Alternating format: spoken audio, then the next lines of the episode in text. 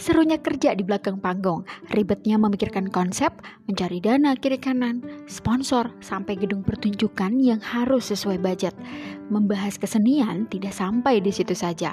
Pentingnya advokasi, membangun jejaring, mempertahankan kerja-kerja pengarsipan dan pendokumentasian.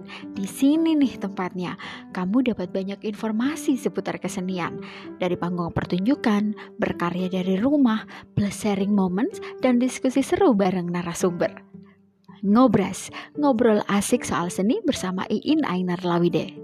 Always listening and making happy.